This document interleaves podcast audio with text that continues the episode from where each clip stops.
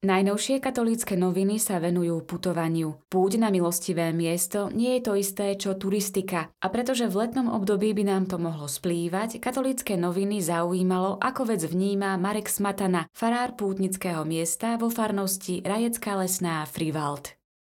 Približujú motív putovania v Biblii a vysvetľujú, prečo sme pozvaní kráčať za najväčším pútnikom, ktorým je Ježiš. Putovanie je priliehavým obrazom zmysluplného života. Má svoj počiatočný bod, prípravu, motiváciu, cieľ, sprevádzanie i spolupútnikov. Prvý biblický obraz pútnika nachádzame v postave Abraháma, keď vychádza z chaldejského Uru do mesta Haran a smeruje ďalej do krajiny Kanaán. Rozprávajú sa s nitrianským biskupom Williamom Judákom, ktorý rád putuje na bicykli. Zážitky na dvoch kolesách mal William Judák už z detských čias z rodnej obce Harvelka na Kisuciach. Bicykel vytiahne nitrianský biskup i v súčasnosti aspoň raz či dvakrát do týždňa podľa časových možností. Vyzdvihuje, že cyklistika je aj výborný spôsob oddychu od pracovných povinností a poznamenáva, neuveríte, koľko ružencov sa dá pomodliť na bicykli. Prinášajú aj rozhovor s kňazom Martinom Mojžišom, ktorý dlhé roky sprevádza pútnikov vo Svetej Zemi. Mojou srdcovkou je Genezarecké jazero a Gecemanská záhrada na úpeti Olivového vrchu, hovorí Martin Mojžiš.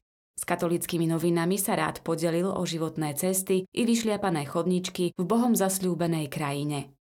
Približujú i náročné putovanie v rámci extrémnej krížovej cesty. Táto púť je obeta a kde je obeta, tam je aj láska. Aj keby zmenila život a pomohla len jedinému človeku, aj tak by stálo za to zorganizovať ju znovu. Zmysel a podstata extrémnej krížovej cesty tkvie v niečom úplne inom ako výlet či turistika. Podstatou je naozaj stretnutie s Bohom, ale aj to, že sa dokážeme posunúť v našom duchovnom živote dopredu a stávame sa lepšími ľuďmi. Sviatok Najsvetejšieho Kristovho tela a krvi, ktorý sme slávili počas minulého týždňa, verejne oslávili cez víkend na viacerých námestiach. Spravodajstvo i fotogalériu nájdete na stránke tlačovej kancelárie Konferencie biskupov Slovenska. Vzhľadom na otázky týkajúce sa liturgického slávenia slávnosti Najsvetejšieho srdca Ježišovho a narodenia svätého Jána Krstiteľa, ktoré tento rok pripadnú na rovnaký dátum 24. júna, sa obrátila tlačová kancelária KBS na liturgickú komisiu so žiadosťou o vysvetlenie.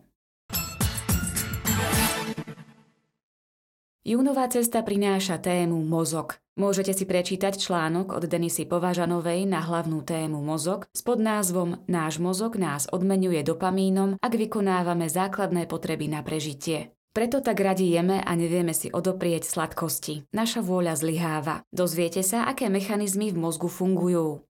V druhej časti rozhovoru s Martinom Jabrodským, interiérovým dizajnérom, bytovým architektom s názvom Zaujímavý interiér je harmonický sa dočítate viac o základných prvkoch dizajnu interiéru a o symetrii a asymetrii.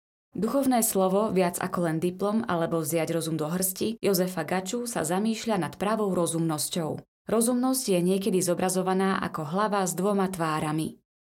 V celoročnom cykle Muž v rodine sa pozornosť venuje téme Vývoj muža. Muž sa stáva mužom v rôznych sférach. Dočítate sa viac o 7 krokoch k mužstvu.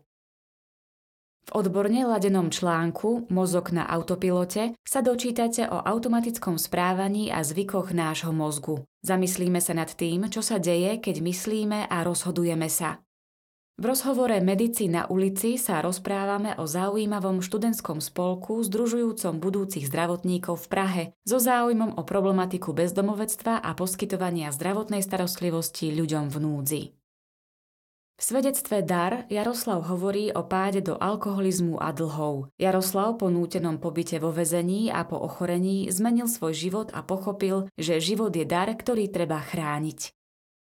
V rubrike Chrámy sveta je predstavená mystická a jedinečná Mnížská republika Átos. Dnes žije v 20 veľkých kláštoroch Mnížskej republiky asi 1700 mníchov. Od pádu železnej opony kláštory zaznamenali značný prírastok.